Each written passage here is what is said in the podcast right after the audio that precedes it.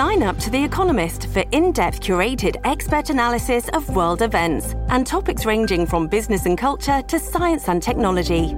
You'll get the weekly digital edition, online only articles, curated newsletters on politics, the markets, science, culture, and China, and full access to The Economist Podcast Plus. The Economist is independent journalism for independent thinking. Go to economist.com and get your first month free. Common sense recap of the day's biggest stories. It's John Catsimatidis and Rita Cosby. Cats and Cosby on 77 WABC. And joining us now from the U.S. border with Mexico is North Dakota's Governor Doug Burgum, who is a Republican presidential candidate. He is also qualified for the first debate, August 23rd, not that far away.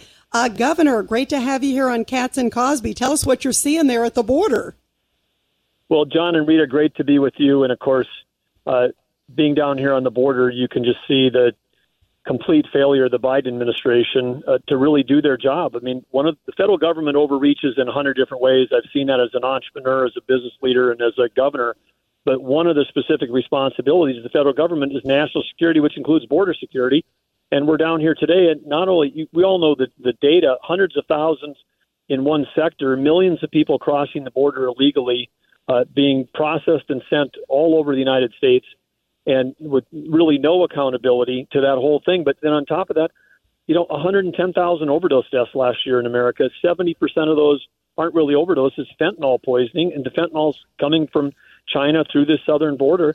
You know, we're taking mass casualties, and the Biden administration is not doing it. So that's why other Republican governors, myself, we've got two different units down here, an aviation group, an engineering group, helping out, trying to secure the border. The states are doing the job that belongs to the federal government. You know, I want to ask you uh, also, Governor, because you really took it to George Stephanopoulos this weekend a lot over basically the suppression of the Hunter Biden story. Talk about that because it's like a lot of people in the media, even after the Devon Archer testimony, aren't covering it. I mean, this is a big deal to see where this goes, and they should be covering it. Well, absolutely, they should, and they. But if they, you know, keep talking about Trump indictments seven by twenty-four, there's entire you know entire networks that have built around that model of talking about that. That's perfect for Joe Biden because we should be talking about Joe Biden. His presidential campaigns are about the future; they're not about the past. And when we're talking about the future, we need to talk about how we can improve every American life, how we can bring out the best of America, and how we can get our economy sprinting instead of just crawling like it is right now. But if as long as we're talking about the past, then we're not talking about record high interest rates. We're not talking about record federal debt. We're not talking about the complete failure on national security, whether it's uh, you know Russian invading Ukraine uh, or whether it's the the Cold War that we're, we're losing with China. I mean, all of these things go just never even discussed, and then and then throw the Hunter Hunter Biden's case on top of that, where the DOJ was essentially he had two defense teams, his own defense team, and then the DOJ was acting as his defense team in the courtroom. There's supposed to be one on each side of an argument, not both on the, the same side.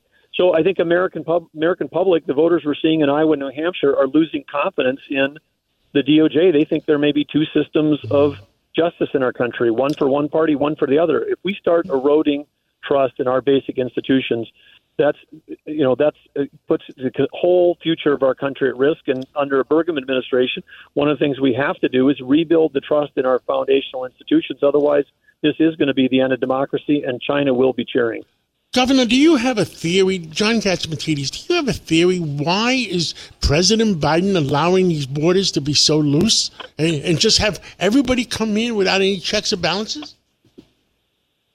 I I can't make heads or tails of it, John, because if you actually cared about the people that were coming across, uh, it would be pretty simple. You wouldn't have to worry about, you know, wire and drownings in the river, whatever. You would just figure out a way to you don't have a immigration system that worked. If it's really about oh, you know, somehow we need workers in this country, figure it out. We we have over the over the period of our of our country, including you know many of our ancestors, figured out in this country how to do immigration. We should be able to figure out how to do it again.